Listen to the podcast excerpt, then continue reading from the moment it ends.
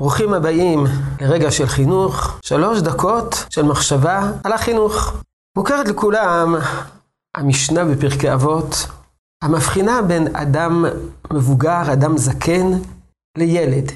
ילד הלומד הוא כמו דיו על נייר חדש.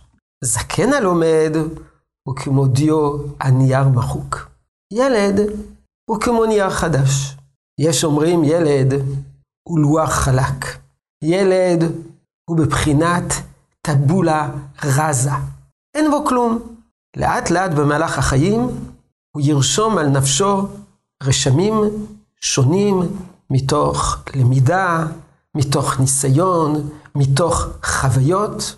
אנחנו כמחנכים, כהורים וכמחנכים, אנחנו מקבלים משהו חלק, ואנחנו יכולים לעצב אותו כראות עינינו, כחומר ביד היוצר, ביד המחנך. ברצותו מרחיב, ברצותו מקצר.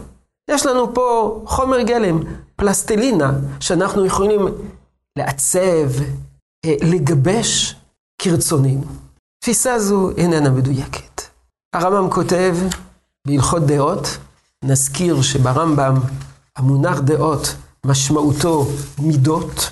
בפרק הראשון מהלכות דעות כותב הרמב"ם שיש לבני אדם תכונות. ואני מקריא, יש אדם שהוא בעל חמאה, כועס תמיד. ויש אדם שדעתו מיושבת עליו, ואינו כועס כלל. יש אדם שהוא גבלב ביותר, ויש הוא שפל רוח, שפל רוח ביותר.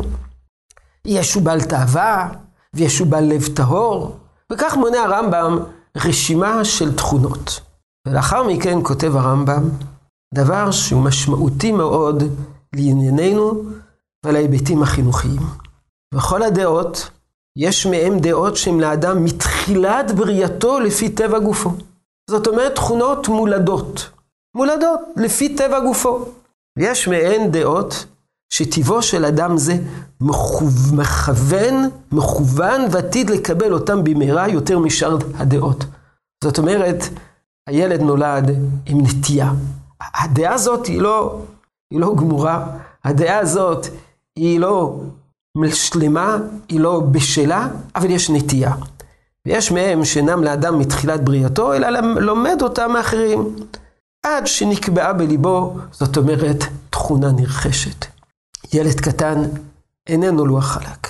ילד קטן נולד עם תכונות, חלקם תכונות בשלות, חלקם נטיות, וחלקן נטיות הן תכונות שהוא ירכוש במהלך החיים.